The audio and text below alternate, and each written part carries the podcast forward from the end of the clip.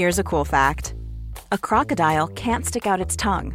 Another cool fact you can get short term health insurance for a month or just under a year in some states. United Healthcare short term insurance plans are designed for people who are between jobs, coming off their parents' plan, or turning a side hustle into a full time gig. Underwritten by Golden Rule Insurance Company, they offer flexible, budget friendly coverage with access to a nationwide network of doctors and hospitals. Get more cool facts about United Healthcare short term plans at uh1.com. Ever catch yourself eating the same flavorless dinner three days in a row? Dreaming of something better? Well, HelloFresh is your guilt free dream come true, baby. It's me, Keke Palmer. Let's wake up those taste buds with hot, juicy pecan crusted chicken or garlic butter shrimp scampi. Mm. Hello Fresh. Stop dreaming of all the delicious possibilities and dig in at HelloFresh.com. Let's get this dinner party started.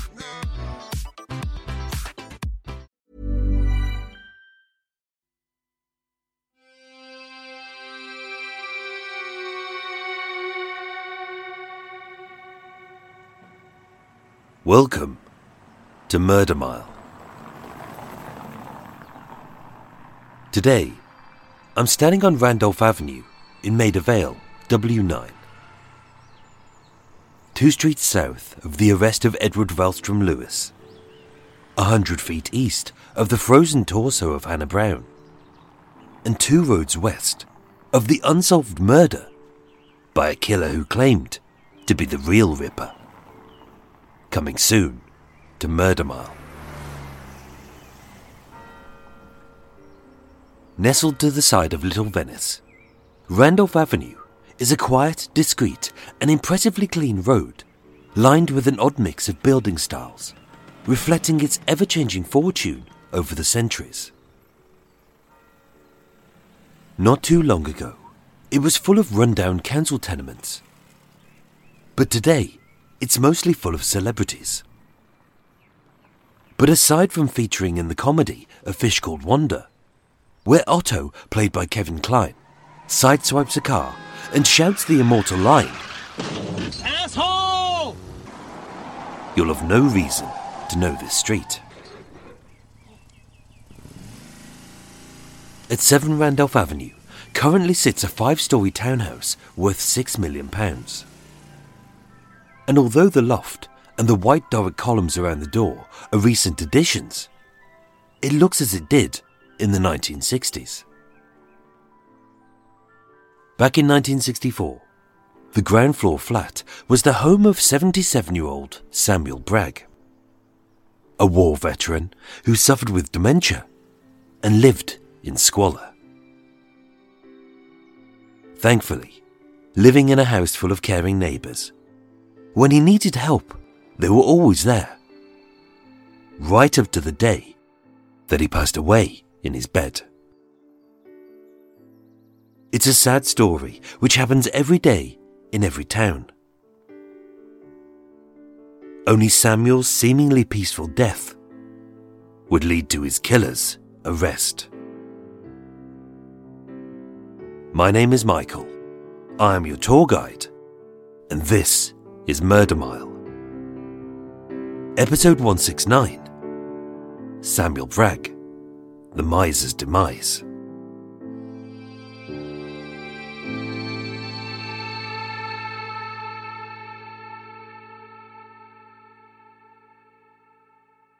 Befitting a man who lived by himself.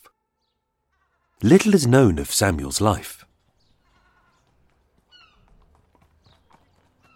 Born in 1887, Samuel Bragg was the youngest of four to Henry and Eliza Bragg of Union Street in Lambeth, South London. A working class family, with his mum a housewife and his dad a sawdust dealer. Age 14, he left school, becoming a building site labourer until he enlisted to fight for king and country in the First World War. And that is all that was recorded about the life of Samuel Bragg. It's as if his past had never existed, and his present was coming to a close. In March 1955, age 67, Samuel Bragg had moved into the small front room on the ground floor of 7 Randolph Avenue in Maida Vale.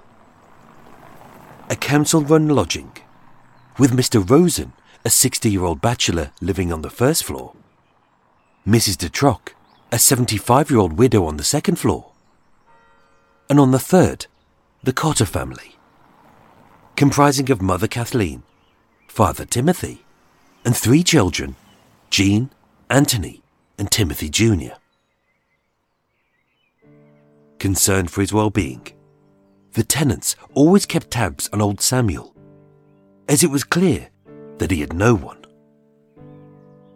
With no wife, no kids, no friends nor siblings to visit him, Samuel was very much a loner.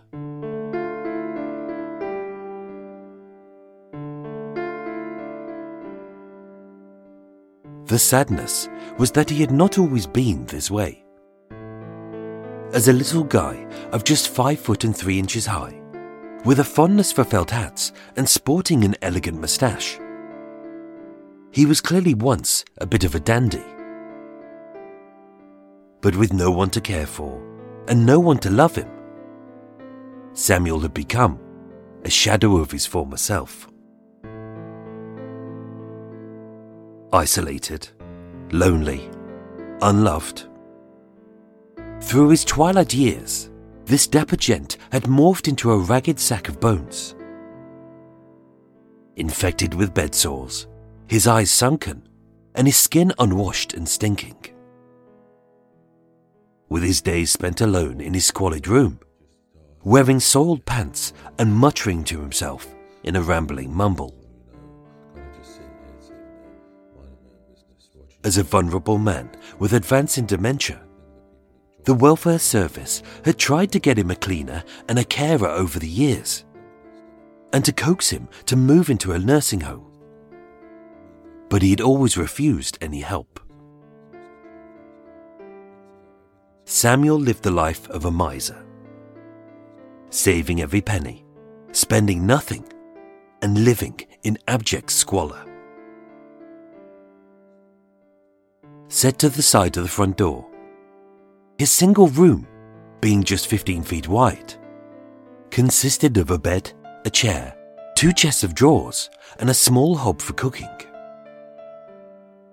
With just one window, which was never open, the stale stench of this depressing hovel remained in semi darkness, as he was too tight fisted to switch on the bare bulb above his head being too mean to buy a rug. His calloused feet crept on the icy cold floorboards. And unwilling to waste money on coal, the soiled sheets of his bed was his only warmth.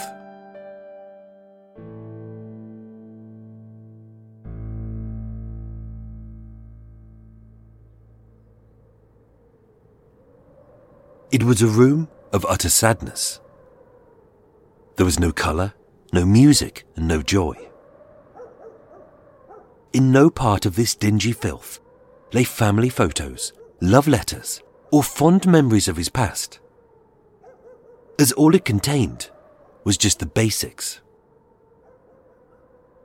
And although malnutrition had made him weak, his spendthrift ways had made him live on a diet of sardines and potatoes, the cheapest foods he could buy as every day his mental and physical health would decline.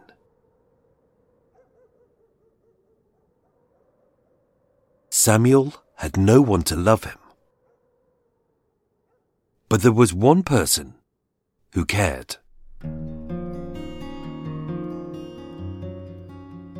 On the third floor of 7 Randolph Avenue lived 40 year old Kathleen Cotter, a busy mother of four who earned an honest crust as an office cleaner, as her husband's wage as a labourer wasn't enough. The Cotters had lived there for 12 years, and they had known Samuel since the day he had arrived. Initially, he was liked. But as his illness progressed and the peculiarities of his dementia surfaced, some of the tenants grew distant. When they were little, Kathleen's youngest boys, Timothy and Anthony, often popped down to see old Samuel. He was fun, he was kind, and although tight fisted, he always had a few pennies to spare so the kids could buy sweets. In the later years, although the promise of coins would prove a powerful lure, Tim and Tony stopped visiting, as in their words, the room stank. As a mother with a big heart and lots of patience, Kathleen did what she could for Samuel. She made him hearty meals. She darned his tatty clothes. And she even washed his bed sheets, as he often stayed in bed for days at a time.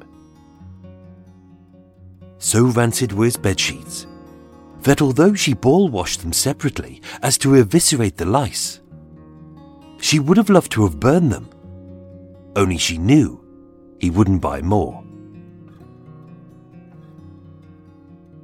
In 1962, Kathleen was so worried about Samuel that she called the welfare officer. He was taken to St Mary's Hospital, and having remained there for five months, when he returned home, he looked well. But within weeks, being back in the squalid stench of his own festering filth, Samuel began to decline. He got thin, pale, even more confused. And now, rejecting any help, he just wanted to be left alone.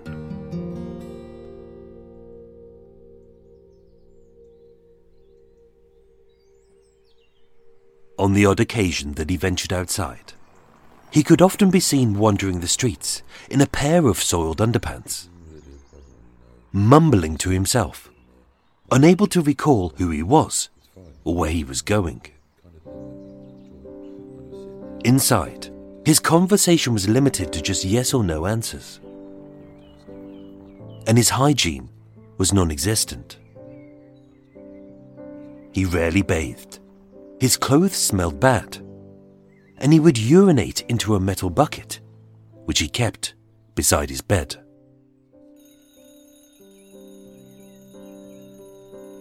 with a communal toilet on the first floor. Waking every day at 5:30 a.m.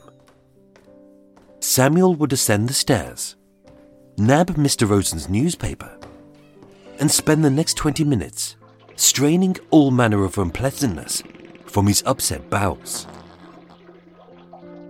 And when his symphony of rectal explosions was over, with shaky hands, he would empty his bucket often missing the bowl, and slopping his fetid waste over the seat and the floor.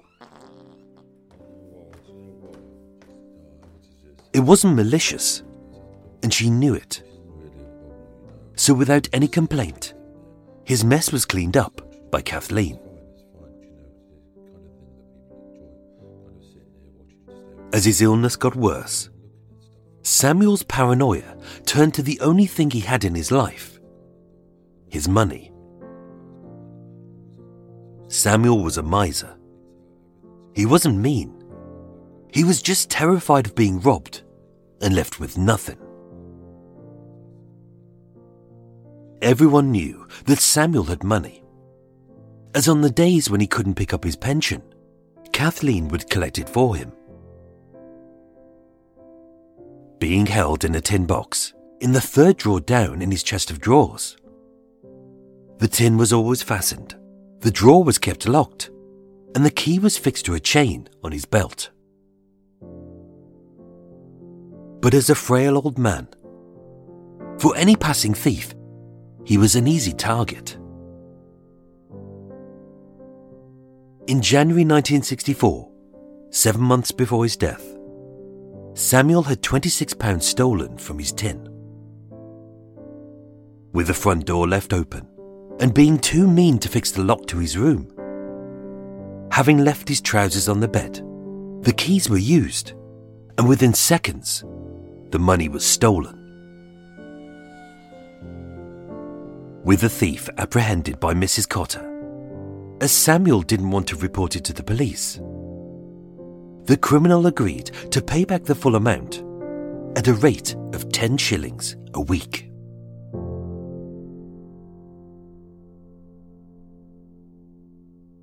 And that's what made the flats at 7 Randolph Avenue such a nice place to live. As the tenants always looked out for one another.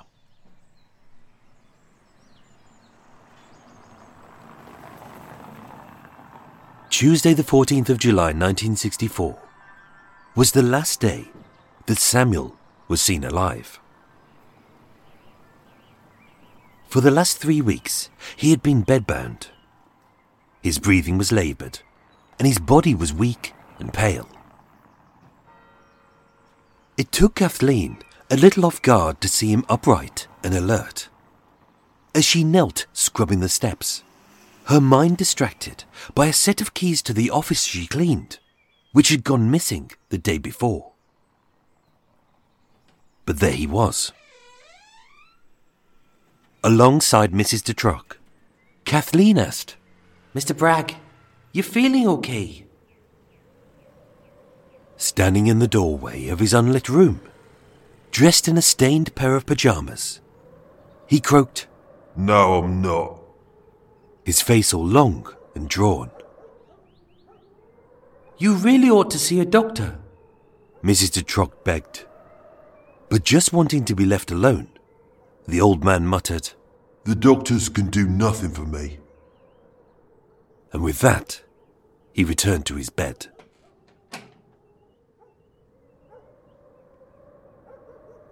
The next day, Kathleen gave her son Timothy one pound to buy some bread and milk. Being a typical 14 year old boy, his teenage years had made him a little selfish. So, having taken three shillings of her change, roughly one pound a day, he had spent it on pinball machines at the Phoenix Club, a youth club in West Hampstead. It had been fun, but knowing how hard she worked and how disappointed she'd be, at 10:30 p.m., as he came in, I heard old Samuel moaning. I didn't pay attention as he was always like that. Besides, the room smelt of wee.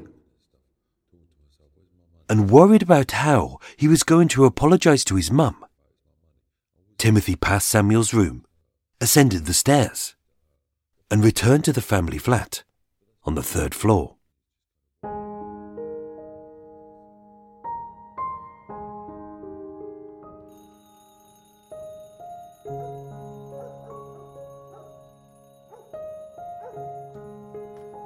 Friday, the 17th of July, two days later, Kathleen had grown worried. Having entered the communal toilet at 7:10 a.m., she prepared herself to reel from the toxic horror of the old man's ablutions. Only it was as clean as she had left it the day before. Which was odd, as Samuel was a man of routine, even when he was ill. Kathleen would state, I went down to his door. It was as it was.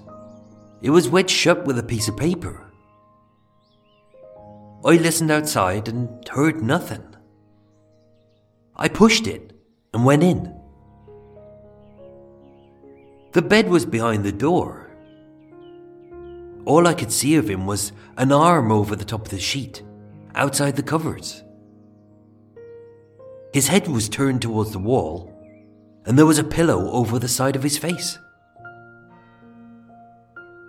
I lifted it up and saw he was dead. PC Horace Sims arrived at 8 am, followed by the police surgeon, Dr. Samuel Sanders, who declared the life of 77 year old Samuel Bragg extinct.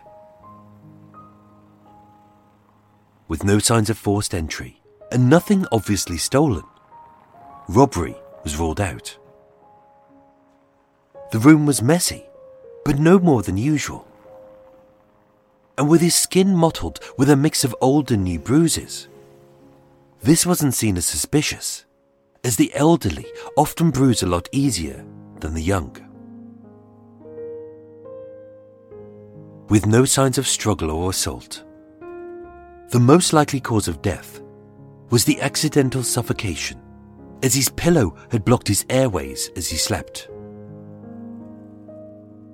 His body was removed by J.H. Kenyon, an undertaker, and taken to St Pancras Mortuary, where Dr. Molesworth Johnson confirmed death by accidental smothering.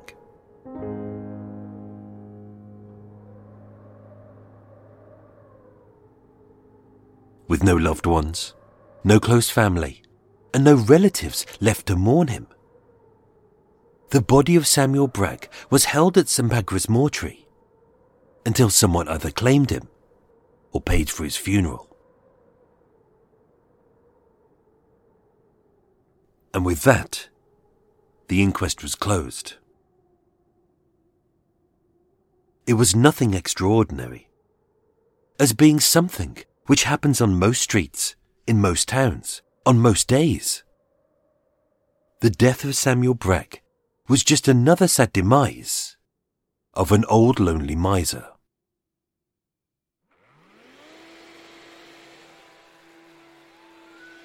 The tenants at 7 Randolph Avenue went back to their regular lives. The council had the room fumigated. His few possessions were destroyed, and a new lodger moved into the ground floor flat. Kathleen never found her missing keys.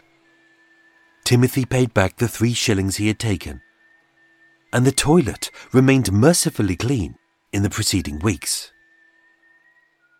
Although a sadness still hung over the house. As often happens, some of the tenants spoke of how weird Samuel's death was, of how the messiness of his room wasn't quite right, of how he had bruised himself only he hadn't left his bed. And even Kathleen would inform the police. I think old Samuel's been done in. But with no evidence of foul play. The police knew, as often happens, that people often clutch at straws when they're struggling with grief.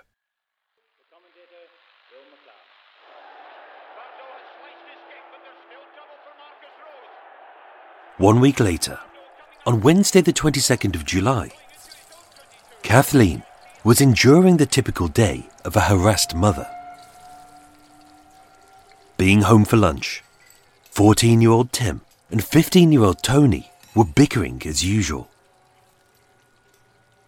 Their flat was too small for a family of six, and with the boys sharing bunk beds, they often got on each other's nerves. With lunch finished, she was trying to wash up the dishes when she heard her boys in the other room getting in each other's faces.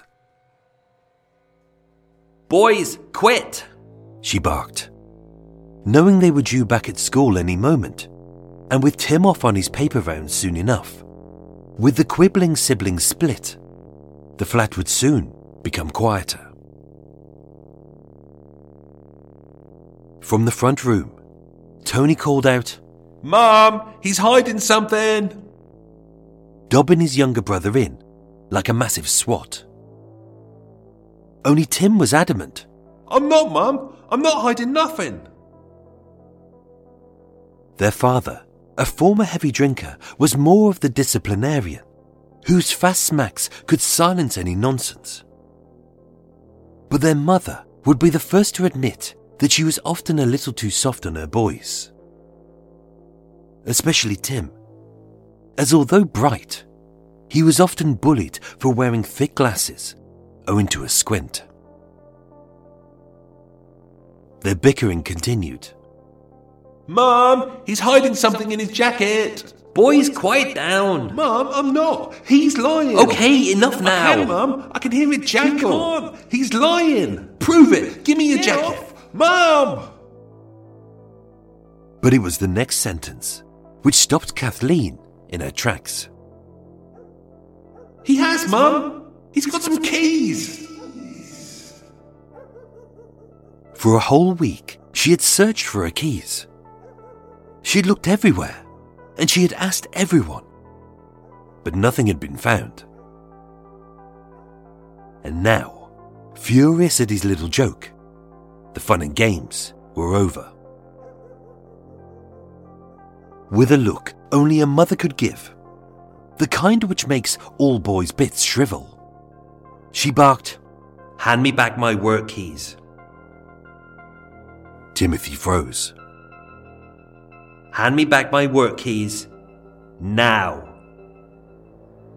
But still he didn't move, as the only movement was a single tear which trembled on his lid. But Kathleen was not joking. Timothy. Keys. Now. Unwilling to put up with his shit anymore, Kathleen snatched his jacket off the chair. She reached inside his pocket, and as was expected, with a distinctive jangle, she pulled out a set of keys.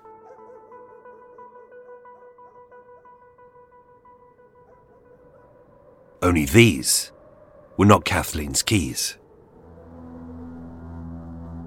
And as she held them, her face became etched with horror. Timothy, what are you doing with Samuel's keys?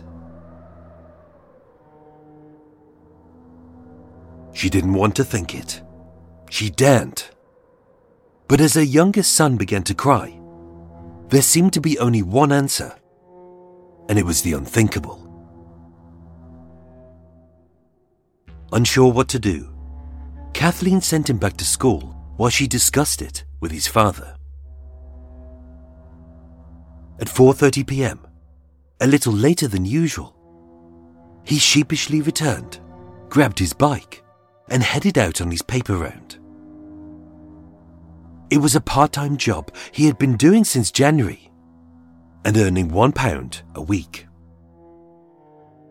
10 shillings he kept for himself and the other 10 shillings were paid on a weekly basis to Samuel. Back then, his mother had protected him. As being a good lad, she had begged Samuel not to go to the police. And a local probation officer had arranged the repayment of the £26 he had stolen. But this was different. This was murder. At 7:15 p.m., Timothy returned home to 7 Randolph Avenue. For Kathleen, it was possibly the hardest decision that any mother would ever have to make. But she knew it was right. Tim, you know what we've got to do, don't you? She calmly cooed. And he did. With a quivering lip, Tim cried, Yes, Mum. I won't hold it against you if you turn me in. And as he dressed, she said that he cried bitterly.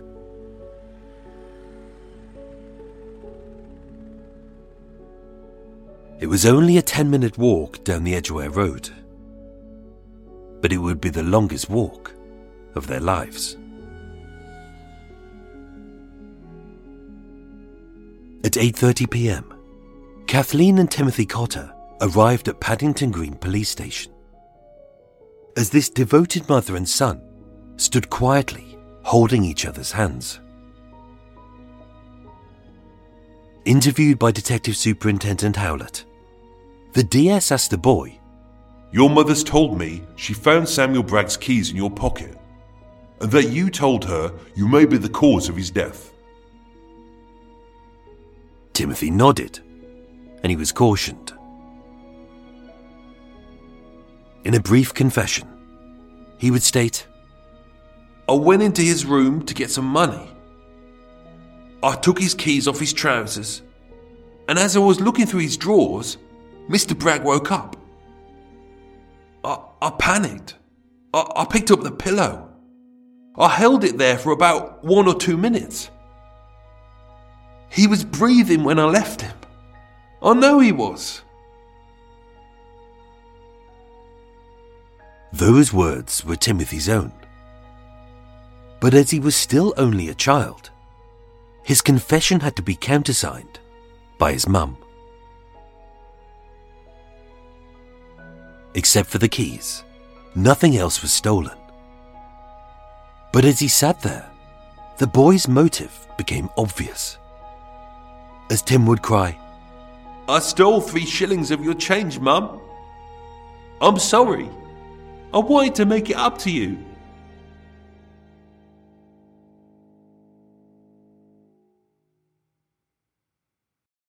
That evening, as no relative had claimed Samuel Bragg's body, a second autopsy was conducted at St Pancras Mortuary to determine if this was in fact not a case of accidental smothering, but of murder. As before, his injuries were consistent with accidental asphyxiation. There were no signs of assault, no evidence of manual or ligature strangulation, nor any obstruction to the airways. But given that the man was old, frail, and weak, the pathologist deduced that it was perfectly possible for a boy to press a pillow over the old man's face for one or two minutes and to induce unconsciousness and even death. This kind of injury would have ordinarily have caused bruising to the lips. But as Samuel had taken out his false teeth, no bruising had occurred. On Wednesday, the 22nd of July 1964, following a further investigation and a second autopsy, in the presence of his mother, 14 year old Timothy Cotter was charged with the murder of Samuel Bragg.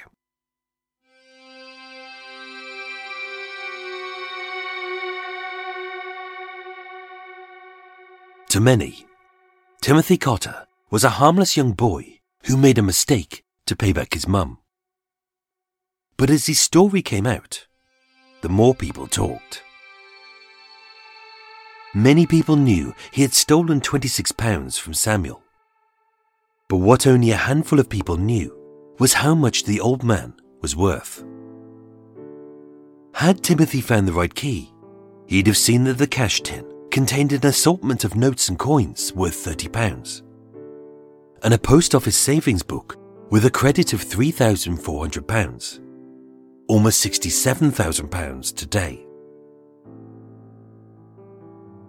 Some may blame his friends, but others would state that Timothy had a dark side. As a few days after the murder, he relayed the facts of his burglary to a pal with the cool calmness of a career criminal. Dr. P.D. Scott conducted a psychological assessment of Timothy, who stated, This boy is of superior intelligence. He displays a callousness towards his victim and admits to stealing to feed his new tastes, buying records, fancy clothes, and going out to dances. He has regretted the offence largely because of its implications to himself, rather than because of sympathy for his victim.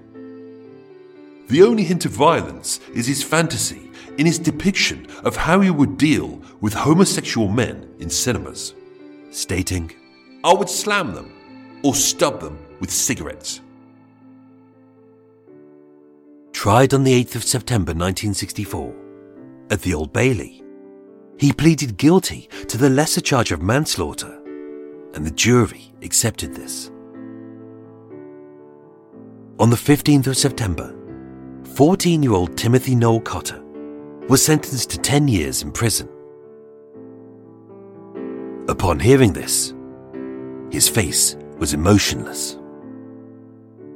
Unlike his mother, who was in floods of tears.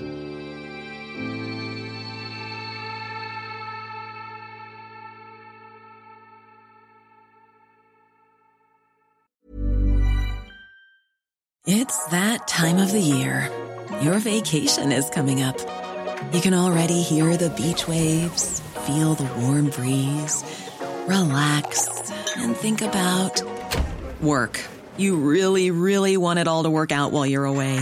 Monday.com gives you and the team that peace of mind. When all work is on one platform and everyone's in sync, things just flow wherever you are.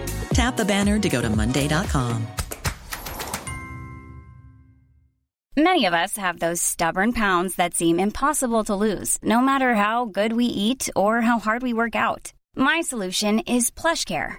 PlushCare is a leading telehealth provider with doctors who are there for you day and night to partner with you in your weight loss journey. They can prescribe FDA-approved weight loss medications like Wegovy and Zepbound for those who qualify. Plus, they accept most insurance plans.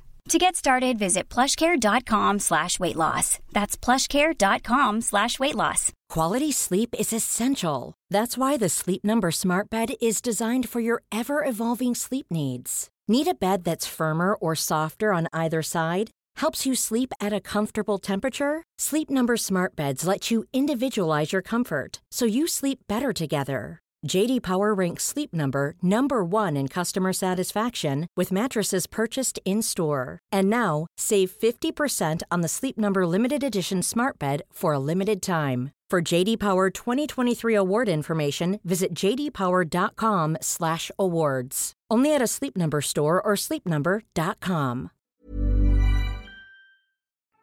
Da, da, da, da, da. cough, cough, splut. cough, cough, splutter. Oh, I coughed and coughed all the way through that. That was a hard one to do.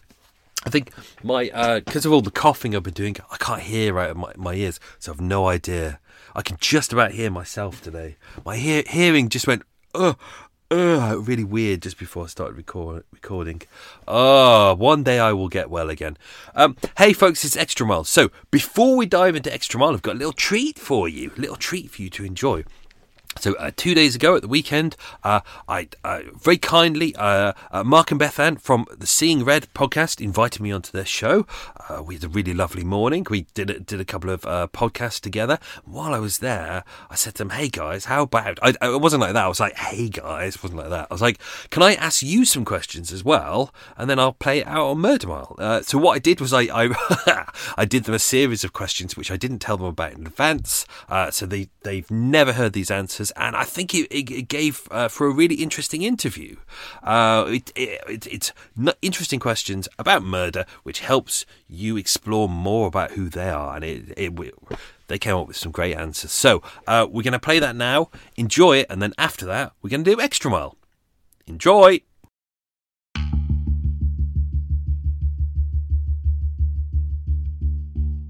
Ladies and gentlemen, We've got a very exciting interview this week. Oh, I say this week, it's like I rarely do interviews, but this is exciting.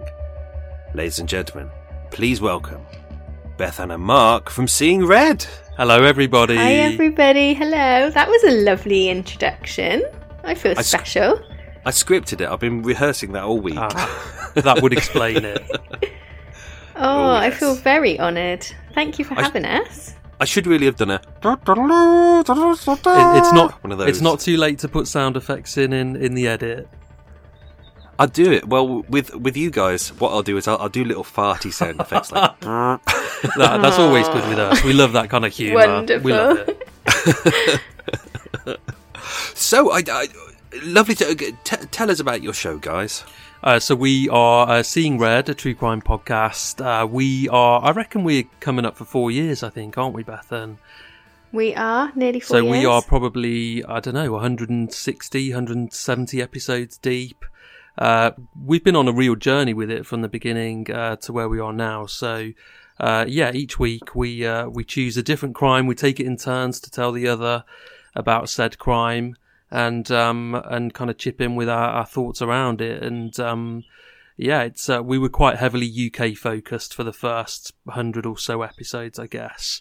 And uh, now we've we've broadened our horizons and, and, we cover crimes from all over the world. So we've covered everything from the murder of Jill Dando, uh, which obviously happened in London, uh, right through to the the assassination of Kim Jong Nam, the brother of Kim Jong Un, which happened in Uh, I can't even remember where it was now, Bethan. Fascinating Is it episode. Thailand? No, it was uh, I think Thailand. Kuala Lumpur. I don't know.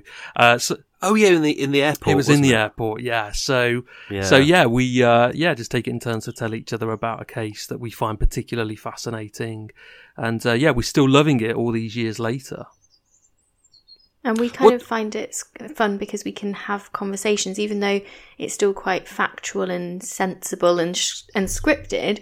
We can have a bit of back and forth around some of our theories and our thoughts, and it it's really good fun actually to kind of discuss the cases in a little bit more detail and get someone else's opinion because quite often we'll differ in our opinions or differ slightly even, or we'll have a different take on something, and it's it's quite fun to bounce off each other with that. Yeah, and we, For all listeners, what's a what's a go to episode? What's your favourite? Oh, Hmm. if you want to hear us being a bit irreverent, then the Peru 2, because that's quite fun. And I think a lot of people will understand that it can be a bit light-hearted. So Peru 2. I, I'll just I explain what that one uh, was about. So that was uh, Melissa Reid and Michaella McCollum. So they were the two uh, drug mules uh, that were allegedly recruited by this gang to to carry drugs from uh, from Peru uh, back across to to Europe, and um, it, it was all bullshit. They uh, they'd done it for a few a few grand, and uh, we we sort of had a bit of a laugh at their expense, really, because I think it was valid. And um, yeah, that's a, a crazy episode. I think I might have mixed some painkillers with some other pills uh, during the recording. So def- definitely There's, a fun um, one. There's some definite one-liners from Mark in that I don't know one. what I what I was Nice. thinking. That that's a great go to though. You're right, Bethan.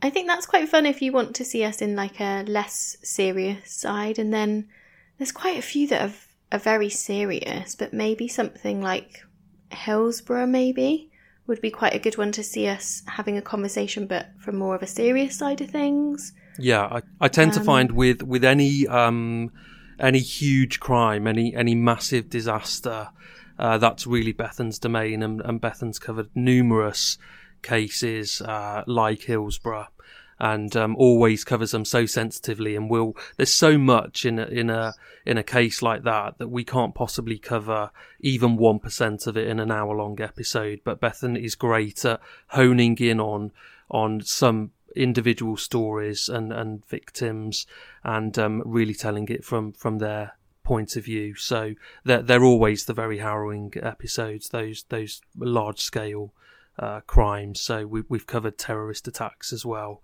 uh, like the seven seven bombings. That was another another one for me that, that resonated and, and just stayed with me so much. Super.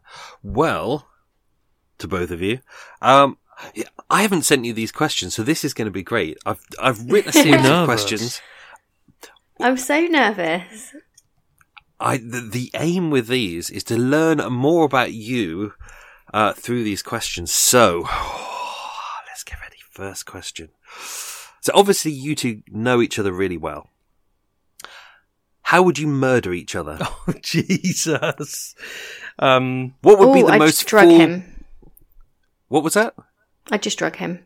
He would drink anything I put in front of him, so I could quite easily slip a poison into anything he was going to drink. Awesome. I think yeah. If um, if Bethan told me it was an alcoholic beverage, it, it would be down the hatch, and I'd uh, I'd die to Yeah. regret it later. I didn't really have to think. I'm worried about very this. Much, I'm yeah. worried because this means That was quick. You quick. thought about this. Sorry, that was far too quick, wasn't it? That was too Bef- quick. before I Clearly, Before I give my answer on that, I um I ju- just was kind of slightly on this same topic. I do sometimes think that me and Bethan would actually make a great double act of committing a crime because we know so much. Yeah. And I think uh, I think particularly if it were around robbery, I think we'd um or pulling off some massive kind of con, I think we'd we'd absolutely nail it. So I'd probably give yeah, I reckon. I give so. that a bit more thought in terms of murdering Bethan. It would have to be a bloodbath. Yeah, I don't want to get in on a murder. By the way, No, I'm we don't- no, we don't wanna do that. that. I'll get in on a con, but not. a I think for murdering you, Bethan, it'd have to be some kind of bloodbath because I'd want it to be featured on an episode of a true crime podcast. Maybe Mike could pick it up. We could travel travel to London. So I think some kind of like abattoir type setting, using some of the implements Nice. to hack her to pieces, and she'd have to end with a a good old fashioned beheading. I think maybe a Oh, chainsaw. a chainsaw. heck. Mike, this is perfect. Thank you. Um, I'm going to make some notes. Hang on, am I? Am I dead before you start doing this, or Um, I don't know. I, I'm, I, I mean, I, perhaps we'll see on the day, won't we? have, have- have I just ruined seeing red? I'm not doing it anymore? I'm gone. Yeah, this ain't this ain't going to happen anymore. At least she said she was only going to drug me. That's you know I can deal with that. Um, I'm, re- I'm really going to go to town on on Bethan if it ever happened. Yeah, but it could, it could the drug could be cyanide, and you could be you could be gagging on really real or really horrible hydrochloric acid. That- so it could be a really painful. That's death. true. it's going to because be this- now. Now that I've heard what he wants to do to me, it's going to be really painful. Don't you Well, worry. it's going to be some kind of nerve agent, I reckon, because with the Kim Jong Nam episode, obviously he was kind of drugged, and he had this liquid sort of uh, poured over his face, and uh, you know it was a awful way to die. He's defecating himself at the airport, and uh, sort of um, yeah, kind of drowning in his own blood from the inside. It was appalling. So yeah, a, a drug death isn't always an easy death. That's my motto, and I'm sticking with it. Cool. Aren't you glad I asked that question? No. terrified see, we- now. See, we've learned a lot about you already. So, Mhm. okay, you've alluded to the idea that you would make great serial killers, but men have a tendency to, as serial killers, to only last about two years. Women tend to last nine years. So, how long would each of you last as a serial killer, and what would trip you up? Mm. Ooh. See, the thing that I always find fascinating is when somebody can't help themselves by blabbing. And mm. I reckon that would No, be it would not. I'm sorry to not answer about myself, but I reckon you would you'd just be like, Do you know what? I haven't had enough notoriety yet. I'm just gonna send one letter to a Oh, paper shit. just to get a bit more interest. You are right. And I'll be like, No, Mark, no, don't do it, don't do it. And you'd be like, Oh no, babes, don't worry, it'll be fine. You'd send the letter, it'd have your fingerprint on, we'd get caught. The problem is, what's the point of going to all that trouble uh, if you're not going to get some sort of notoriety at the time? So yeah, I think I, I was kind of like, no, no, no, I wouldn't do it. But you're right. The minute you mentioned a letter to the new to the local newspapers or something, I was like, yeah, that's so me. Um, so yeah, you're probably right, Beth, and I, I wouldn't last two months. I don't think. Probably a What do you think would trip selfie as well. Yes, yeah, I think I think you um I think you're like a silent assassin almost. So I think you'd just kind of really feast upon uh being more and more depraved. So I think eventually you you would probably put uh, the desire to kill before anything else, and you might just fuck up with some of the evidence, leaving that. Oh, and get sloppy. Yeah, I think you might get Yeah, sloppy. I that's think you just get drunk on the feeling of killing. I think that's very you, isn't it? So, Or just drunk. or just drunk. just yeah, drunk. Yeah. yeah. A very interesting question. Hopefully, we never have to uh, find out for real, but uh, there's still time, I guess. Wow, so neither of you would last that long. I don't. I don't think we would. No, unfortunately. How long would you last, Mike? A less than a day. Really? You- uh, I've I've already thought about this. I would I would be so remorseful. I'd be so upset that I would probably write a letter to the victim's family saying, "I'm really sorry about what I've done. I'm going to the police station." I just I, I I'm full of guilt all the time. I could being raised a Catholic. That's the problem. It's full of guilt. Yeah, one hundred percent. I'd That that will be hour. that for sure. Yeah. Yeah, impossible, isn't it? Um, here's one. If the press were going to give you a serial killer nickname, what would it be? Oh. I Now, mine, just just to give you an idea, mine would be Mm-hmm. the di- the ditherer, because I'm really shit at making decisions. Oh dear. Um, I think I feel like I would need a week to think about to think of the best kind of name that I could come up with for myself. It'd probably be something really boring. Um, I just I don't know the Bristol Basher. I think mine would kind. Oh, that's So we'll good. take it. I was. I can't think of what mine would be properly. I'll have a proper think, but I feel like it'd be something like on a play on words about like baking a cake or something, because I feel like they'd pick up on something that I'd done nice that was like I'd made a cake for someone, but then also murdered people. So I don't know if it'd be something like that, but I'm not really sure. it's always those weird things, isn't it? The press always pick up on something obscure, and you just go, Yeah. why?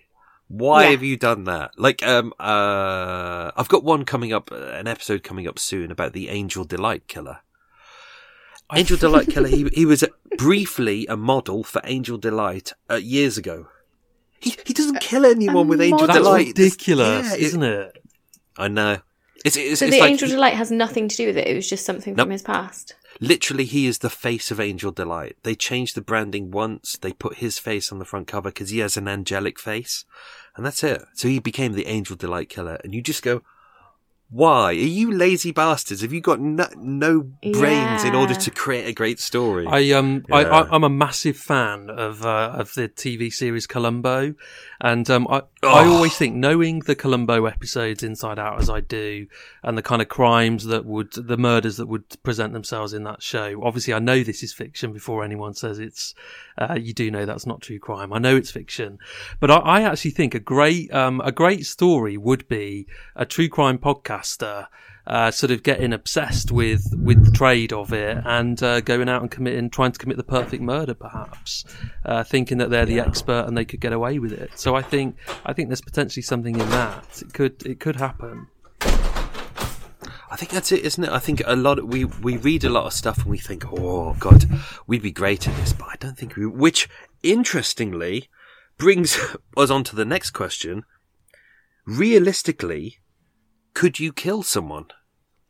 Realistically, We've we I, I think I we've think- debated that, haven't we? I don't think I could. I think it would have to have been heat of the moment. You've just done something to someone really close to me, and I react. I think that's the only way. I just don't think I could bring myself to take another life in any other situation. I don't think that any amount of money could lure me. I don't think any amount of power. I just can't see that ever happening unless it was a case that something has just happened and you're in front of me and I grab the first thing and, and hit you or shove you or whatever it is. Um, but no, I don't think I could premeditate anything. Hmm. it, it would it would be a snap, wouldn't it? Like a I think it would have to be for me. I, I'm quite a good liar at generally in general. Like I think I could be quite a good liar, but I don't think I could then lie about something I like dunno, that I think you- to get away with premeditated. I think you could, Bethan. I think your Bethan is really cool and collected and calm under any pressure. Uh, I I always always I always call her a freak, uh, and I always used to when we worked together in particular. But I still call her a freak once a week. And um, the reason I call you a freak is because you just don't, uh, you don't really, well, you don't appear to worry about the the normal stuff that lots of people worry about, and um, you don't ever really get nervous as well. And I would try and goad Bethan and and sort of be like, oh, don't you feel nervous about this thing that's coming up or whatever? And she'd be like, no, I'm really excited about it. And I'm like, for fuck's sake, you're an absolute freak. This is not normal. So I think you would be so calm and collected if you were ever interviewed uh, and under pressure. If you uh, if you were interviewed by the police, I think you'd you'd be fine with it. Whereas for me, I, I'd be the one. Uh, they'd come knocking on the door to ask me about a burglary up the road, and I'd be like, "It was me, it was me, just take me away," even though I've done nothing wrong. Um, but yeah, it's. Uh, I think I could kill someone. I think it, you know our show's called Seeing Red, and um, I think I think most of us have this uh, ability to uh, just acts massively out of character if our buttons, if the wrong buttons are pushed. And I, I know that I've reacted and exploded in rage before, which is massively out of character for me. And um, yeah, I think it's I think it's possible. I think people can see red and flip and massively overreact and, and live to regret it. So I think I'm capable for sure. we all have our breaking points. Yeah, yeah. Don't cross me. And for Don't some- fuck with me, and it could happen. Don't fuck with me. Ugh, coughing my way through this uh, recording. Well done, Michael. Well done. Um, I'm going to test your morals now. Ooh, fun. Love this. Adolf Hitler. Okay, notoriously a bit of a bastard. We all know that. Responsible for murder. Major bastard. Potentially uh, major Bit of a bastard. naughty boy. Bit of a Mo- naughty boy. Absolutely, m- murdering millions of people. Um, so if you had a time machine and a gun, would you kill him as a baby? Kill him before he gets started. Yeah, one hundred percent. Um, I always struggle with things like this because I think there's so much more, and there's the whole butterfly effect that no, potentially um, at some point during his rise to power, where you haven't got too many people who believe what he also believes and then will follow his lead and someone else could step in and take his place. But I feel like you you need to put something in place to make sure that nobody else started to have the same ideas that he had because he's not he wasn't alone. So I think if you just killed him as a baby, someone else would have been Bladolf Hitler instead. So I no, I don't think I do it as a baby. But later mm. on, interesting, isn't it? Because it's uh, it's a question that people often ask, and then you say to yourself, "But what has a baby done? Baby has done yeah. nothing. It knows nothing." Mm-hmm. So yeah, and it's, like it's, he did do some good paintings. Fucking hell, Bethan. Jesus. like you don't want to lose them completely. no, I, I, am being very blasé there, but I just think like the, there would be up to a certain point where would it really change history anyway? Because I feel like someone would do something anyway, and then actually maybe you could change history by changing his mindset somehow, or maybe mm. you could mm-hmm. make a difference in a different way rather than just shooting. Or ma- maybe it would yeah. ultimately, yeah, the the kind of reality that plays out if you did go back and kill him, it could ultimately be worse. It could be that somebody else rises to power that's twice as bad as Hitler was. It's a really difficult one, but and the other thing is, could, could when push comes to shove, could you actually do it anyway? I don't, I don't think I could uh, kill any baby. You're absolutely right, but yeah, theoretically, mm. I'd like to think that I could have put a stop to uh, to what he went on to to wreak across the world. It makes you wonder whether any of us, you know, we we've all had kind of nice lives. It makes you wonder whether any of us could be the next Hitler. Like if our lives would have gone a different way. I, I, I, do agree with that. I always say we, we discuss this quite a bit on our show. Um, I think you know there, but for the grace of God go I, and I don't mean that from a religious perspective. It's just that kind of saying, isn't it? That um, we, we quite often have empathy with the perpetrators in our episodes. Not not always, of course, but sometimes we do have empathy with them because we can see that their life they just didn't get the right opportunities at the right time that we perhaps did, and it put them on a different path and a path to to destruction. Uh, it doesn't excuse what they did, but I, am always very lucky and grateful uh, that I, I lived the life I get to, to live, and I didn't go on that path and make the wrong decisions because I could have done. Mm. Yeah, we always say this, don't we? It's um, there's that statistic that you're only ever three months away from being fully homeless as a man in the UK. It's a bit different with women because there's a lot more support, but you lose your job in the first month, and then if you don't get yourself on your feet within three months, most, um, you know, men in like, that's the cat. Let me just shoo her out a second. Serial killer um, cat. Every serial every killer serial cat. killer has a cat. That's true, isn't it? Shh, don't don't tell them that. I've got three. oh god. Um, but there is there's that kind of statistic that it could you could be in a position where you're homeless and then potentially you self-medicate with drugs or alcohol or something to deal with what you're going through and who knows where anybody could end up six months down the line. It's it is a horrible kind of sobering thought, isn't it? To to remember that yes, that's still a, a horrible person who's done something awful, but thinking about maybe what took them to that point is is also mm. important. Yeah. Bizarre. Um, which elements of your life would make you the best serial killer? Hmm. I think I. Uh, I think for me, uh, d- doing the show, doing our podcast would be an advantage because I know what works and what doesn't work. So, for example, if I wanted to be a serial killer, um, usually that that's pretty motiveless, and that's why they can get away with it for a long time. So, I would know that not having a motive is important. We know a lot about. You could blame someone I else. blame well. somebody else. Yeah, we and not having yeah not having a type and then blaming it on somebody as a yeah so i think i think that that would that would help us. Um i think i just i probably would be pretty shit though because i'm the opposite to bethan in that i'm always anxious always nervous always worried about stuff. And um i i just that would completely make it not really practical to pursue that as a career for myself. Hence i chose to go into banking and then insurance. So uh but yeah I, I don't think it would. Uh, I don't think I've got many qualities that would allow uh, me to be successful. I can only think of things that would be negatives, and so things like the fact that I've got a young family. I'd kind of have to take the kids along to a lot of Oh, things no. I do. So that's not going to work very well. Um, and also, because I've got three cats, I'm definitely going to drop a cat hair at some position in somewhere. Yeah. And then it's going to be like that case I was Mark, just gonna say Dave, that. where they caught the guy because his cat's hair was found in the crime scene. So I just think there's loads of things that would stop me being good, even though I'm cool and calm and collected. Um, I, I think the cat. that I'd get screwed over by other people. This is this is the problem. I think the cat hair.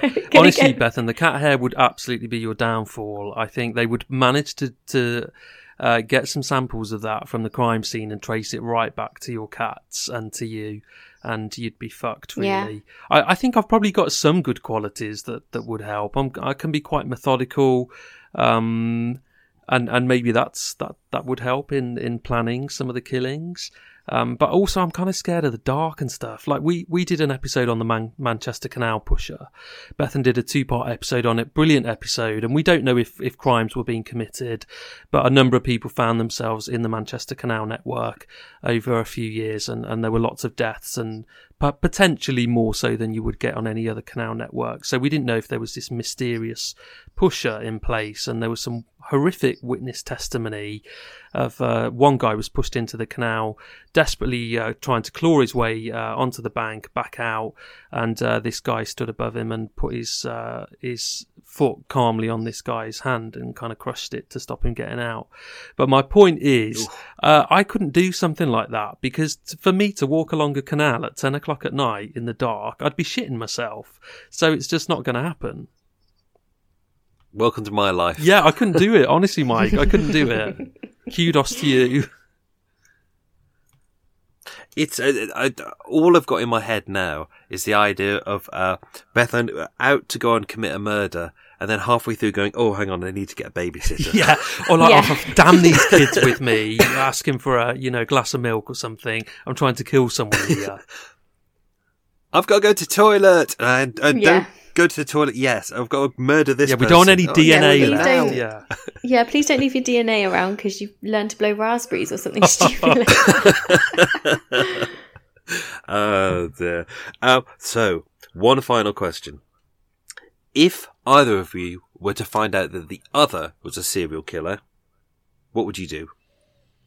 Oh, that's a really interesting thought. I would totally take full advantage. I'd want exclusive rights to everything, but I'd also totally like it would. You'd be going down, Mark. I'm sorry. I'd, I'd write you in prison, but I'm not keeping your secret. I think yeah. I um, I, I find I, I bizarrely I wouldn't disbelieve it if I found out that Bethan was a serial killer. So um, there would be an element of me that would be like, yep, the the jigsaw pieces are fitting into place. So I kind of I knew this oh day my was god, coming. I'd be shocked about you. You'd be so shocked. no, that's you, fair. I, not. I don't think I've got it in me. I could see you doing it. You're so calm and um, yeah, psychotic. So uh, no, I'm just kidding. You're not that bad. Uh, I feel like Mike's literally only got us on to interview us so he can split. us honestly, up. yeah, he wants uh, he wants Yeah, to take take one of our truth is out. places. Um, I, I yeah, we'd ha- I think we we're quite moralistic actually, aren't we? So we'd have to grass each other up. But I think I, I would relish uh, having a friend as that's a serial killer, and I, you know, I'm not diminishing from the the pain that you would have uh, wrought and the, the victims and their families and all of that. That obviously goes without saying, but I fucking dine out on this for the rest of my entire life that I my friend is a serial killer and um and I knew her really well and yeah that'd be my dinner party You'd piece. be getting involved in the Netflix do- documentary. yeah I'd, I'd absolutely You'd be s- up I'd sell you down the river and um Yeah. I'd I'd build a massive profile for myself off your back and I think you'd support that to be fair so Yeah, no, I'd be doing the same. And I'd be- I'd be you, actually. fine. I'd be having like, yeah, I'd be interviewing you and then writing a book, and I'd, I, I'd sneak you some like contraband into prison. I- though. yeah. I'd get you some like vodka or yeah, something. some drugs. Um, and I'd do the same for you. So I think we'd have each other's backs, but we, Thank we'd you. totally have to accept that we couldn't let the other get away with that. And um, Yeah. yeah, we'd uh, but we'd milk it for all it was worth for sure. There'd be a nice six-parter episode coming up on on it, wouldn't there? I think this is amazing. We've gone from uh, an interview where it started off with the two of you wanted to murder each other with, with poisoning and in an abattoir, and now that. and now and now you've come back together and coalesced into a, a beautiful unit. I think it's a weird it's a weird relationship that you have to have when you because obviously we present the show together. So um, yeah, we're very different, aren't we? But I, weirdly, it just works for us. So I think it would work in lots of other facets of life. If if one of us was a serial killer, we'd bizarrely have each other's backs, uh, although we would still grass each other up. We'd we'd still support each other. I'm, I'm sure. It is a weird. It is a weird thought, though, isn't it? When you think about like potentially it's different because we're not family or related or in a relationship. So we have a working relationship and we have a business side and we have a friendship. But when it's like, what if it was your own son? That's what always mm. freaks me out is when people have to make a decision that in depth. I feel like there's there's almost no no other option but to give up your friend, sadly. Sorry, Mark. But what if it's your flesh and blood? That freaks me out a mm. little bit. Yeah, and I don't. I honestly don't think you could answer that objectively until you're in that situation because we've covered loads of loads of cases uh, where the perpetrator's mum, for example, has, has found out what they've been doing. Sometimes they're shocked by by their own family, and other times they're massively protected by them. So uh, it's it's not like a hard and fast rule for for for anyone that mm. oh it's mm. family, so I'll protect them there's that kind of nurturing desire to protect at all costs. It doesn't that can go out the window quite easily when uh, when values are compromised so heavily. I think we've learned a lot about you guys today good and bad. This is this is going to be on record forever. I mean, we, neither of us can now become Exhibit a serial a. killer or kill the other, or actually, even if just one of us gets murdered, the other is going to be prime suspect. So we've we've fucked that up for sure. I know. If if you die and it looks like poison, they're going to be knocking on my door. And if you ever find yourself in an abattoir, Beth, then just watch your back. Yeah. I'm not going to an abattoir. No, don't ever. Please don't. In my life. No, can- cancel your and plans. if you invite me somewhere, if you invite me to Soho, I'm not coming. No way. God, no. oh, yeah. If, if you do murder each other, do it in Soho, please. We're, yeah, we'll do we, it in your. We'll do it in your. It, yeah, your we'll do it in your patch. Oh. We couldn't think of anyone better to uh, to cover the case, so it would have to be around. Soho. I'll make you guys sound great. Perfect. I'm happy with Thank that. Thank you. Yeah. Brill.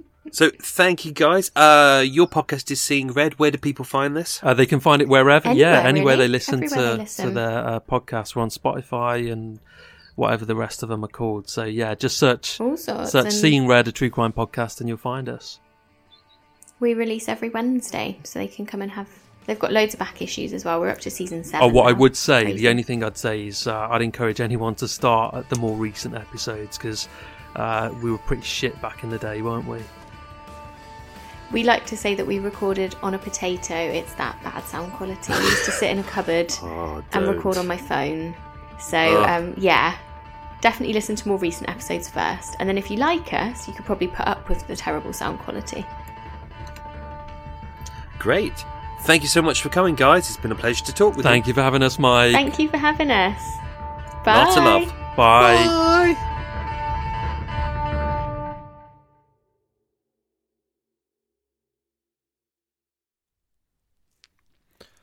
there you go. How was that? Did you enjoy that? Bit of fun.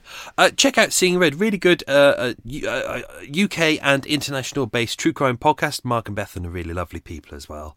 Uh, I'm sure, I know most of you already listen to Murder Mile, listen to Seeing Red as well. So give them a go. Give them a go. I'll, I'll, I'll pop a link in the show notes. Remind me to do that. Remind me to do that. I'll put a link in the show notes. Uh, but if not, just type in Seeing Red. There you go. Um, so Hope you enjoyed that episode. Uh, let's make a cup of, couple of tea. Let's make a nice cup of tea. Oh dear lord. Uh, oh, let's uh, let's not do a regular tea. I'm gonna do. Uh, what am I gonna do? I'm gonna do one of these herbal teas. An herbal tea. Nice. Open some windows. Oh god, I can't hear anything out of these ears which means I can't hear Eva shouting at me, going, "Where's my cocktail?" Because it's, what time is it now? Just gone half past twelve. I mean, she'll be coming out of a, a post booze slumber. She'll be shouting in a bit. There'll be puke down the top, as always. You know what she's like. Uh, so yeah, that's on the go. Um, Good. This is all going good. What's going on in in my little crappy little world? Uh, oh, welcome to Extra Mile. I should say that. Uh, new listeners, this is Extra Mile, uh, unscripted, unedited. We do some quiz questions in a bit. I tell you more about the case. I did. I haven't put it into my notes. I'm an idiot. I forgot to do that. I'll do that in a second. So, what's going on in my world? Uh, I was meant to be at the at hospital today to get my eyes checked out because I've had a month of where the whites of my eyes have been bright red. Like my eyes developed an infection. I've had it for a long time, and it got to the point where I couldn't put my new contact lenses in. And I was like, "Oh no! There's nothing worse. That means I've got to go back to the old lenses, which uh, were quite painful." Uh, so I was meant to be in hospital today getting that sorted. I was like, "Oh, this is going to be months of agony." But I got a really good eye specialist, and in advance he said, "Before you come and see me, I want you to do all of these different things." And it turned out I've I've had a reaction to one of my lens solutions. I, it, a solution toxic, toxicity, he said. So I changed out that lens, and now my eyes are fine, which is great. I take pictures of my eyes every day to check check that they're okay and they're good. So uh, everything is good. I've still, I, I, think I come out of COVID isolation tomorrow. That's my uh, my uh, day to escape. Whether I've had COVID or not, I don't know. I said this last week. Some people seem to get it really badly. I'm fully vaccinated and fully boosted and all that. Um, and I isolate properly and I wear a mask and I sanitize my hands. I do everything properly, as you should. Still, I think I think we should all still have a level of security about us, as they do in Japan. Do you know when they have a cold, they wear masks? Why haven't we developed that? To protect other people from just simple things like colds, which is still one of the biggest killers. Still no cure for it. It's amazing that we don't we don't live in in our society where we don't. Do you know? Do you know when people have a cold at work and they go, "Oh, don't worry, I made it in," and they get the sympathy vote, and it's just like I hate those people. They're just like the the wankers who spread colds everywhere. I think we should have a we should all start wearing masks when we're gonna feel a cold coming on. That should be standard for all of us now. But no, we've uh, we've all decided that uh, we masks were only a temporary thing. Uh, I'm still wearing mine. Still wearing mine in the shops. And people people look at you and go, oh, "Why are you wearing a mask?" Boris has said you don't have to wear a mask. You, the, therefore, he sent a letter to the virus, and the virus said, "Okay, I won't infect people anymore." I'm going to wear a mask and there's nothing anyone can do about it. I just, I just ra- rather not infect other people, especially as I have relatives who are unwell and I don't want to make them sick, and I would love to go and visit them. Uh, what else is going on? Uh, still on my diet. I'm on that final bit as before, where kind of the bulk of the weight has come off, but I'm still struggling to get rid of the uh, the the the, the the final bit. Oh, still a bit fat. Uh, have putting cake back into my diet. And last week, I tried out one of these uh, free from cakes. Do you know the ones that are like free from eggs, free from wheat? And it was like a, a sponge. And I thought, oh, this is going to be horrible. But I tried it, and they were really nice. I was really impressed. And because no one likes them, they were going really cheap as well. So uh, yeah, nice. I uh, f- five little slices. They were very nice. Uh, what else is going on? Live shows. We're doing live shows. Uh, t- uh, uh, tickets available in the show notes. Um, we've got the first one going up in Glasgow end of June. Uh, Paul, at, uh, so that one's organised by uh, Adam at UK True Crime, who we're doing the show with. Uh, Paul of uh, True Crime Enthusiast, who we're also doing the show with. He's organising one over in kind of Liverpool area, uh, Liverpool or Manchester area, and I'm going to be organising one in kind of August September time in London. So uh, we've got some extra shows coming up. Only one available ticket wise at the moment, with the rest we're kind of sorting out, but that is moving ahead. So that'll be very exciting. Um, thank you to my new patron supporters, who are Sarah Lear Month, uh, Karen Burns, and Liz Dakin. Thank you, all three. That's very kind of you. Thank you for becoming Patreon supporters. Hope you enjoy all the all the secret goodies that are in Patreon that no one else gets. No one else gets. I, do, I the the some the videos get released like a week later uh, into the world and my special little videos are kind of there as well. But walk with me doesn't get released anywhere and the the secret the, the, special uh, crime scene photos they never get released. I don't release them into the world. They stay on patreon. So if you want to see things that you won't see anywhere else join the patreon group. Nice people and it's good fun. Right let's do some quiz questions while i have a slurp of my Herbally tea, which was uh, it's it's one with licorice, very nice, very nice. Uh, question number one: What did Samuel, uh, what did Samuel Bragg's dad do as a job? So what did what job did Samuel Bragg's dad do? Question number two: What did actor Kevin Klein shout on the corner of Randolph Avenue? It was one word, and if you want, you could shout it right now. Uh, question number three What size was Samuel Bragg's room? Question four What did he steal every morning from outside Mr. Rosen's door? Question five How did Kathleen guess that old Samuel was seriously ill? Question six What did Timothy spend the three shillings on? Question seven What was Timothy buying when he stole the three shillings off his mum? Question eight What's the nearest murder so far to this specific case, as mentioned at the start of the episode? Uh, question nine What hospital was Samuel sent to when he was ill in 1962? And number 10 What two jobs do we know that Samuel did? Right. Let's dive into some uh, details. Normally, I, I, I, pop these into a, a nice little bundle afterwards so I can look at them, but I just uh, I forgot to do it today. Um, so what do we know about Samuel? We we know that he moved in March 1955 into the flat. He's pretty much a recluse. He paid 14 shillings 10 pence per week. It was a council run lodging. It's very nice and posh now, but back then it was. It's amazing all these houses, especially in West London, which are council run tenant tenements, and many of them were like ready to be demolished. And then people were like, "Oh, actually, no, these are nice buildings. We'll keep them." And they, do you know. I was looking at one of the build one of the buildings on Randolph Avenue yesterday, and in uh, late 1999, so that yeah, no, so 1999, late, late end of the last century. Uh, one of these uh, flats was worth, I think it was like 130,000 pounds. Today, just 20 years later, over a million. It's ridiculous. I don't know. No one can afford to live in houses anymore unless you already own a house or you gifted it or you've got it inheritance or you bought it later on. I've no idea. It's hard to do that now, and God knows for like the children who are born today, God knows how they're going to be able to afford to live in houses if if the prices are going up at a ridiculous rate. It's ridiculous, it really is. Um, what else we got? Let's have a look. Let's dive through here. Uh, Timothy, Timothy Noel Cotter, 14 years old, born in 1949. He was a schoolboy. He was healthy, wore glasses. Uh, as mentioned, he had a bit of a squint to his eye. Um, family are Irish. Originally, I'd prepared to do a nice Irish accent for Kathleen, but I couldn't get it to work on the day, so I did a kind of a country one. Who cares? It kind of works anyway, doesn't it? Um, they'd lived there for 12 years. Uh, Timothy Senior was uh, the father. He was a respectable working class man, a builder's foreman. Uh, Anthony, who was a year older, shared a bunk bed with Timothy, with Timothy on top. Uh, Jean Eleanor was the younger daughter. She was 12 years old. She lived there as well. And they had an older sister who was already married and had moved out by that point.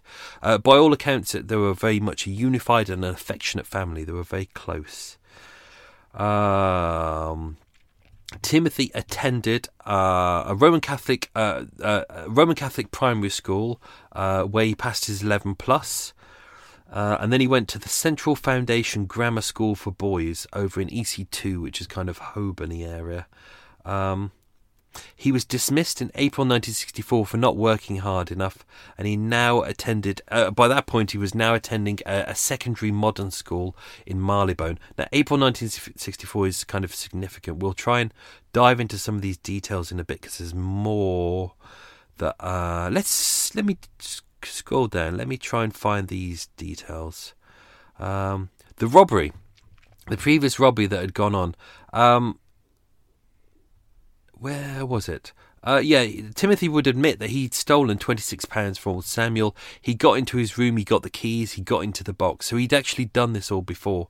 Um, uh, uh, uh, Kathleen didn't want her son to get a criminal record, uh, so she took him to a probation officer, and they agreed that in order to deal with this without going to the police, uh, that uh, if Timothy paid back the money over a period of weeks, then that would be fine. That would be acceptable. Which is which is kind of in a way that's kind of nice. Sometimes you don't want a, a child to get a criminal record. Sometimes you want to say you need to pay back the money. You, this is how you're going to make amends. And it's interesting with um, with Timothy, he does. It seems in a way like he is a kind of a good boy at heart, but he's just going through a difficult time, or you know, teenage years. He seems to be getting in with a bad crowd. You know, his mother's kind of struggled, struggling to look after him. So, but he's a good boy. He seems to get quite upset about things, but yeah, times are a changing, unfortunately. Uh, where is? Let me this is why I like to have my details all kind of in one place because then I could just look at it and go, ah, there we go. Um, yeah, he, he, he confessed to uh, a local boy, a friend of his, uh, described as a blonde boy called Kenneth Rogers. Um, he was hanging out with Kenneth just before this. Uh, noisy seagulls. Uh, just before the murder took place, they'd met up. They'd gone, gone out on bikes together. They'd gone to the uh, the the kind of the youth club around the corner. Um, and Timothy would say, "I left him before I did the job." So he he would later refer to the the robbery and the murder as the job. Um, for some reason, he seems to uh, make reference to Samuel. He calls him Polly. Uh, he does it a couple of times. It seems to be his nickname, and we've no idea why he does it. Um, now, I've alluded slightly to it in there. It, Samuel was never married. He didn't have kids. Um, uh, uh, Timothy seems to have uh, issues. The further you go into his back history, he seems to have a lot of issues with homosexual men. He seems to have a dislike for homosexual men, and uh, as as mentioned in the in the thing, he mentions about how he would beat them up and how he would stab them with lit cigarettes. Whether Samuel was homosexual, we don't know. But uh, it seems interesting that he calls him Polly, but we don't know why. He doesn't have a parrot. That was kind of uh, one idea that I thought it could be, but there doesn't seem to be a reason, and no one seems to express why. So whether there was uh, whether there was something in the past going on between Timothy and Samuel, that's just conjecture. There's nothing in there to say that it was happening, or we don't know. We really don't know. So uh, yeah.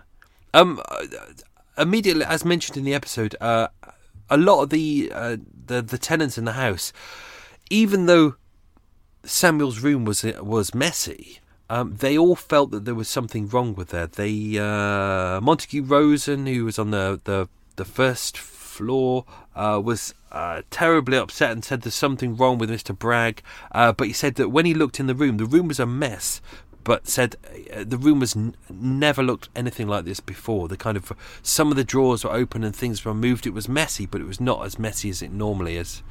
Um, what else we got? Uh, as mentioned, Kathleen said old Samuel has been done in. That was her exact words to the police.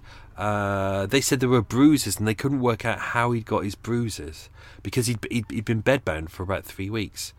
Uh, first officer turned up. That was PC Horace uh, Sims. Uh, police turned up. They pretty much went through everything. When you look at it, it's kind of, if you think about it, nothing had been stolen. Old man lying in his bed. Uh, bruises, which you'd ex- expect with an old man. He'd got a pillow, not over his face, but to the side of his face. Everyone agreed he got breathing issues. He wasn't particularly strong. Uh, there didn't seem to be signs of assault, so you can understand why they would say it wasn't a robbery. It wasn't a robbery because nothing was nicked except for the pair of keys, which no one noticed. Um, but then again, why would you? Why would you? If someone came in and broke into my boat and I was found dead, would someone? I have keys on my belt as well. Would someone notice whether my keys were there or not? I think it's highly unlikely. They would probably find the other keys that I have in the room and they go, "Oh well, this is his keys." But it's not. It's not the, the keys I normally use. Um, so yeah, the, uh, two of the drawers were open, one wasn't, and that was the one that was locked. He'd got the keys, but we don't know why he couldn't open the box. Uh, he couldn't open the box and he couldn't open the drawer, so we don't know why. He must have panicked and been struggling. Uh, let's go down to. If you go. The, uh, the, there was a, pro, a palm print found on a chair in Samuel's room at the time, uh, and they couldn't identify whose it was. Could could just be a mistake. Could have been one of the policemen, uh, and it wasn't ruled out, so we don't know. Um, as mentioned, the body was taken away by J.H. Kenyon, the undertakers of Westbourne Grove um, and was taken to St Pancras Mortuary.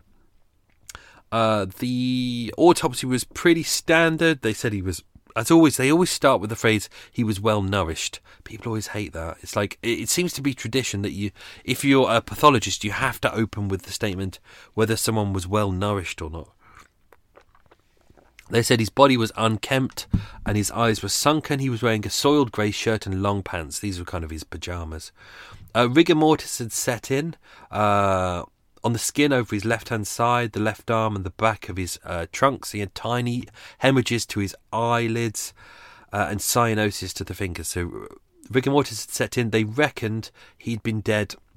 Uh, I think they said about 12 to 16 hours, which puts his time of death at around the time that uh, Timothy would have come back from the youth club. But uh, they're still uncertain about that. Uh, so asphy- originally they thought it was asphyxiation by smothering, which was consistent because it was he had a it wasn't I've put pillow in the episode, but actually it was a bolster. But I just didn't want to have to go through the episode explaining what a bolster was. A bolster is basically just a slightly longer pillow that normally you would put um, if you're a couple, you put it between you so you've got a bit of a space, or you'd use it as kind of something to balance you up while if you sleep on your side. But that's really just what it was. Uh, what else we got? Let's go down. Let me try and find those details about uh, Timothy. Timothy. A um, couple of interesting things in his back history. So, obviously, we mentioned about the theft before. Uh, so, he'd stolen money even previous times. He'd stolen money to buy I can't remember if this was a question. Uh, who cares? Uh, to buy fashionable clothes so he could hang out with new pals. Uh, and he said that he started to enjoy dances. So uh, he was use, stealing to get money to go off to dances. Um, he seemed to still be doing his paper round, of which he was earning a pound a week. But then again, a pound is 20 shillings. 10 of those shillings went to old Samuel. Um, 10 for himself, although I believe that some of it went to his mum as well. Um, so he probably only had about five shillings, which wasn't enough if you were a young lad and you want to have a bit of fun. Um, he was absent from school March 1964. Uh, reported missing. Apparently, he had an argument with his father after he threw an electric light bulb from a railway carriage. He returned home the next day, having spent the night in a loft in a nearby building. So after that, he was dismissed from his uh, grammar school, which is a slightly posher school, and then he had to go to a secondary modern, which is not so posh. I went to a secondary modern. No wrong with that. Um, 14th of June 1964, one month before the murder, he ran away from home again, this time with two boys. He was found at Dover, so on the south coast, on the 18th of June and was returned home. He was playing truant from the grammar school as he was unhappy there. He admits on occasions he was frightened of his father. Um, 9th of April 1963, so this is around the same time, just before he went truant. Uh, he fell from his bike and sustained a small head injury. He was sent to St Mary's Hospital in Paddington and was detained overnight for observation. He was conscious but confused when admitted and diagnosed with an abrasion to the right hand side of the forehead and right wrist. He had no internal or injuries or damage to the skull. He was discharged on the 10th, but failed to keep a further appointment at the hospital. Uh, by all accounts, a regular lad who liked playing football at Paddington Rec with his pals. He goes to record shops uh, and attends meetings of the local Sea Cadets. Uh, he had no illness as a child and no history of insanity in the family. Um, his mother said that he um, he'd been hanging out with kind of older boys, uh, different boys than what he was used to, uh, who had their fashionable hairstyles and bad language. So obviously, this is the '60s. You've kind of got the the the teddy boy era has gone, and we're kind of moving into the mods and the rockers phase at this point. So. Um, Kenneth Rogers, his mate, uh, he was the one he, he originally confessed to, but it doesn't seem to be a confession. It seems to be a bit of bragging that's going on. And he he said that uh, he got into Samuel's room, uh, was going through his things, and Samuel woke him, and he woke Samuel up by mistake. Um, Timothy said to him that he ran out. Uh, and he did not think the old man saw him, which was obviously a lie because he later changed that in his confession. Um, a few minutes later, Timothy said to Kenneth Rogers, Do you know the old man's dead now? Uh, and that's pretty much all they had on, on the. Uh, on that, but he did say the crafty old man had fifty pounds in his mattress and a post office book with two thousand pounds in it.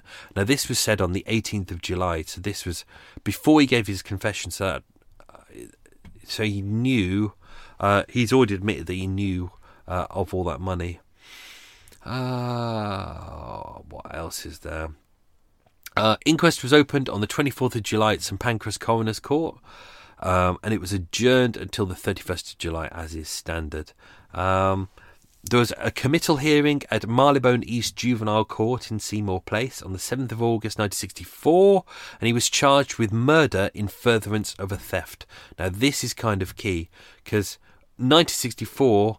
Um, we've still got the death penalty. It's it's already on the cards that it's going to be coming off, but we're still at that point where where if things if you, if you commit a murder, you will be sent to a life in prison. But if you commit murder in the furtherance of a theft, meaning you're you're stealing something and then you killed someone, that is a death sentence. Um, so it's kind of it's kind of important for him at this point because even though he's only 14 years old, he could still be executed for this. Uh, so he pleads manslaughter. Uh, uh, at that point, the jury uh, said they found it difficult to find that a boy of 14 year olds 14 year old intended to kill or to do grievous bodily harm. Um, at this point, he was committed to Brixton Prison, uh, and uh, he was awaiting his trial at the Old Bailey.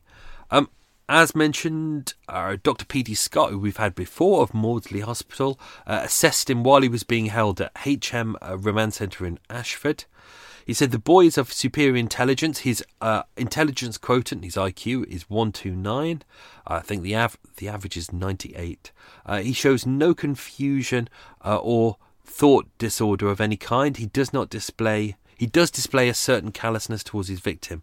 He is rather childish in his outlook, although some of his tastes are more sophisticated uh, than would be expected from a 14 year old boy.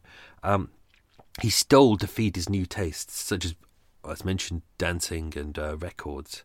Uh, at times, he gives the impression of indifference to his situation, perhaps trying to conceal the seriousness of his position. In general, he is polite and cooperative. He displays no sympathies which require treat- treatment, and his condition does not indicate that he should be dealt with under the Mental Health Act. He shows no evidence of mental illness. He had regarded the offence largely because of its implications. He had regretted the offence largely because of its implications to himself rather than because of the sympathy for the victim. And as mentioned earlier on, the only hint of violence is his fantasy and his description of how he would deal with homosexual men in cinemas. He said, I would slam them or stub them with cigarettes. Uh, I think that's pretty much it. Mentioned, tried at the uh, Old Bailey, the Central Criminal Court. Uh, uh, he seemed, this is what attracted me to the story. I, I, I, originally I can't I can't remember how I found it, but it was through a small article originally, and I it was um, I think I think I went searching for uh, manslaughter Maida Vale I went searching for it. And I found, I found just an article about him, a 14 year old boy in court, no emotion, no.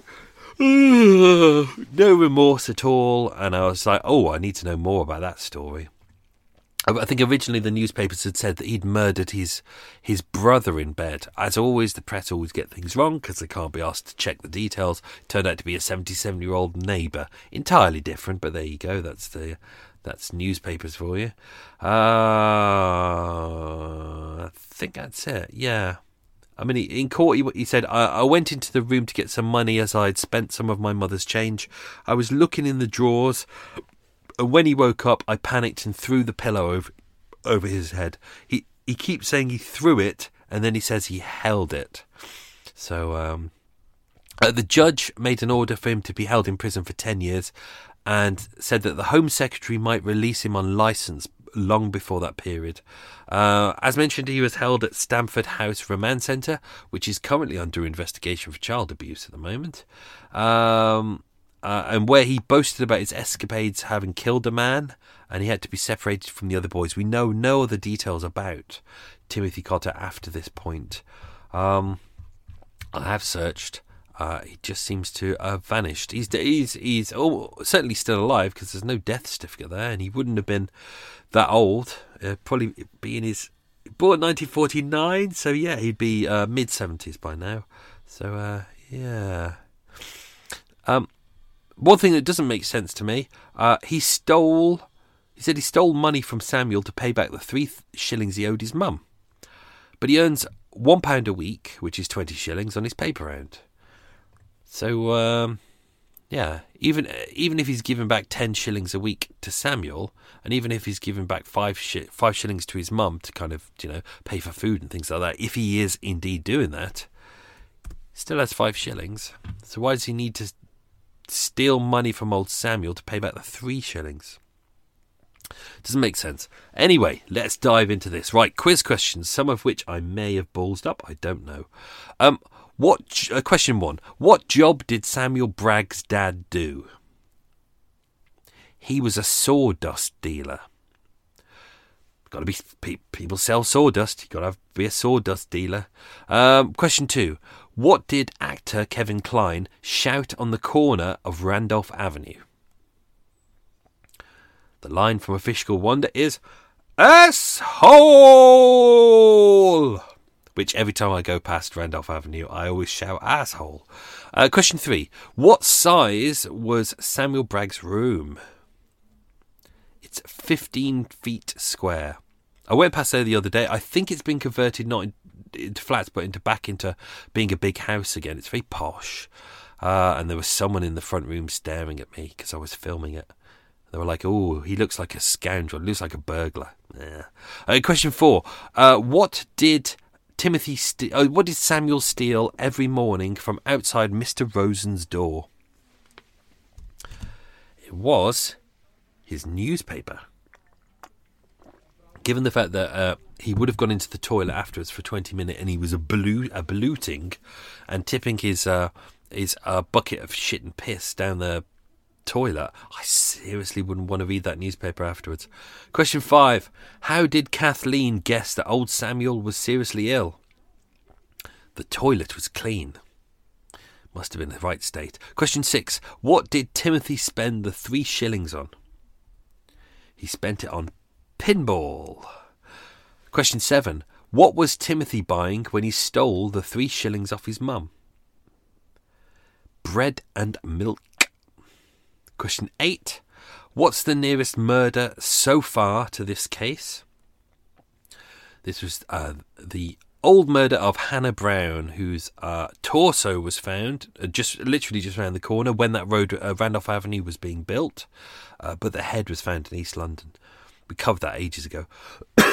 Question 9. What hospital was Samuel sent to when he was ill in 1962? Uh, same one that uh, same one that Timothy was sent to when he injured his head. It was St Mary's. Uh, and question 10, uh, St Mary's, which is also where uh, Dr. Spilsbury got his training. And question 10, what two jobs do we know that Samuel did?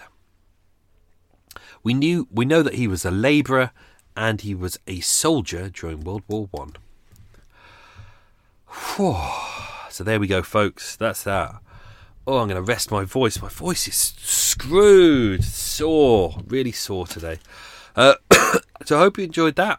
Uh, have yourself a good week. Stay safe. Thank you for listening to Murder Mile. If you enjoy Murder Mile, tell your friends. Tell them you like it. Uh, share it on social media. That always helps. Always gets gets the word out into the ether, and people go, "Oh, I like that. I will. I will listen to that as well. That would be much appreciated." Anyway, have yourself a good week. Stay safe. Be good. Lots of love. Bye bye. Ever catch yourself eating the same flavorless dinner three days in a row? Dreaming of something better? Well, HelloFresh is your guilt free dream come true, baby. It's me, Keke Palmer.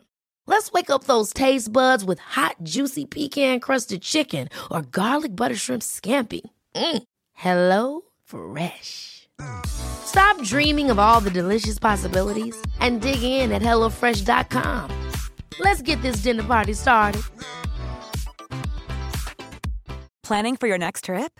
Elevate your travel style with Quince. Quince has all the jet setting essentials you'll want for your next getaway, like European linen, premium luggage options, buttery soft Italian leather bags, and so much more. And is all priced at 50 to 80% less than similar brands. Plus, Quince only works with factories that use safe and ethical manufacturing practices. Pack your bags with high-quality essentials you'll be wearing for vacations to come with Quince. Go to quince.com/pack for free shipping and 365-day returns. If you're looking for plump lips that last, you need to know about Juvederm lip fillers. With Juvederm Volbella XC and Juvederm Ultra XC, your lip look, whether it's subtle or bold, can last up to one full year with optimal treatment and no additional maintenance. Find a licensed specialist and see if it's right for you at juvederm.com today. That's J U V E D E R M.com. Add fullness to lips in adults over 21 with Juvederm Volbella XC or Juvederm Ultra XC. Do not use if you have severe allergies or a history of severe allergic reactions, or if you're allergic to lidocaine or the proteins used in Juvederm. Tell your doctor if you have a history of scarring or taking medicines that decrease the body's immune response or that can prolong bleeding. Common side effects include injection site redness, swelling, pain, tenderness, firmness, lumps, bumps, bruising, discoloration, or itching. As with all fillers, there's a rare risk of unintentional injection into a blood vessel, which can cause vision abnormalities, blindness, stroke, temporary scabs, or scarring. For full important safety information, visit juvederm.com.